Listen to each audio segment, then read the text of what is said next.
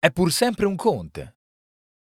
Anche se sta sollevando la bocca da un pasto orrendamente feroce, prima di rispondere al pellegrino che gli ha rivolto una domanda, conserva la cura galante di pulirsela, in questo caso pulirsela ai capelli del cranio che sta rodendo.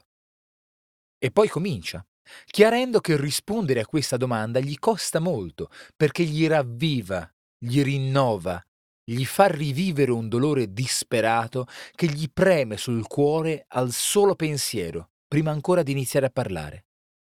Ma parlerà e piangerà insieme, se la risposta darà seme che frutterà infamia alla persona, al traditore che rode e roderà per sempre. O per dirla meglio, la bocca sollevò dal fiero pasto quel peccator, forbendola ai capelli del capo che egli avea di retro guasto. Poi cominciò. Tu vuoi ch'io rinovelli disperato dolor che il cor mi preme già pur pensando, pria ch'io ne favelli. Ma se le mie parole esser di enseme che frutti infami al traditor ch'io rodo, parlare e lagrimar vedrai insieme. Così inizia il 33 canto dell'inferno in cui il conte Ugolino rende a Dante il suo straziante racconto. Fra tutte le immagini di forza lacerante che queste terzine ci offrono, le grazie cortesi spiccano, anche nel modo di parlare.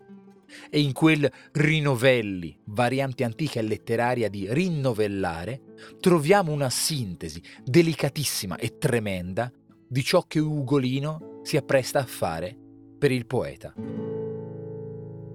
Io sono Giorgio Moretti e questa settimana Tema libero, miscellanea di parole. Oggi, rinnovellare. Non siamo davanti a un verbo di quelli che Dante prende in prestito dal latino, adatta e inserisce nella sua caleidoscopica ipotesi di lingua italiana. Rinnovellare è un verbo popolare, che è stato conservato nell'uso della nazione dalla tarda antichità per tutto il Medioevo. Ma dobbiamo aggiungere una circostanza. Il latino tardo renovellare non era solo un rinnovare, ma specificamente un rinnovare una vigna.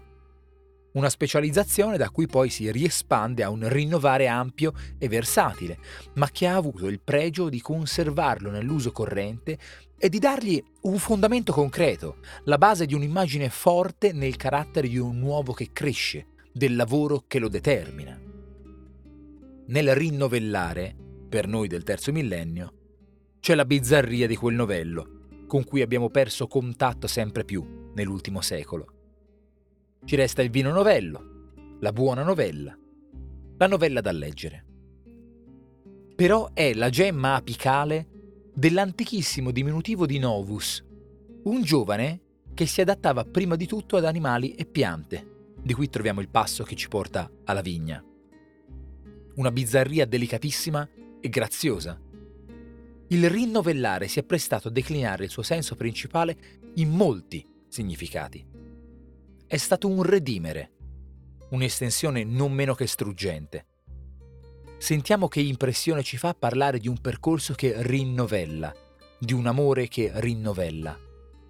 È un mutamento, letteralmente ora sappiamo, radicale, si rinnovella la comunità dopo la profonda presa di coscienza, si rinnovella un paradigma scientifico.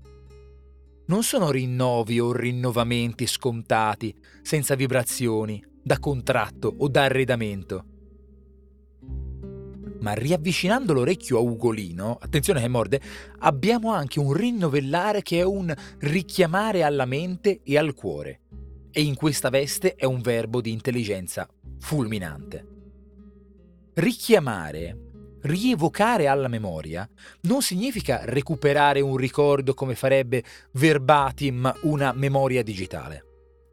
Ogni volta che apriamo un cassetto della memoria, riscriviamo quella memoria che torna viva, nuova, per essere subito ripiantata in un ciclo continuo e inevitabile di alterazioni. Nella nostra mente c'è una vigna di ricordi che renovellamus sempre.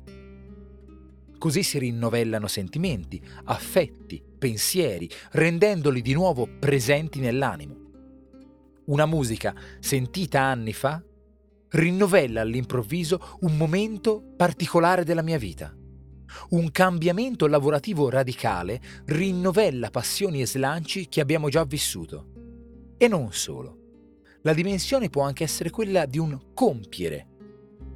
Posso alzare il telefono per rinnovellare delle cene che tempo fa facevamo, rinnovellare richieste che non voglio cadano nel vuoto, mentre il paese rinnovella una sagra abbandonata da lungo tempo.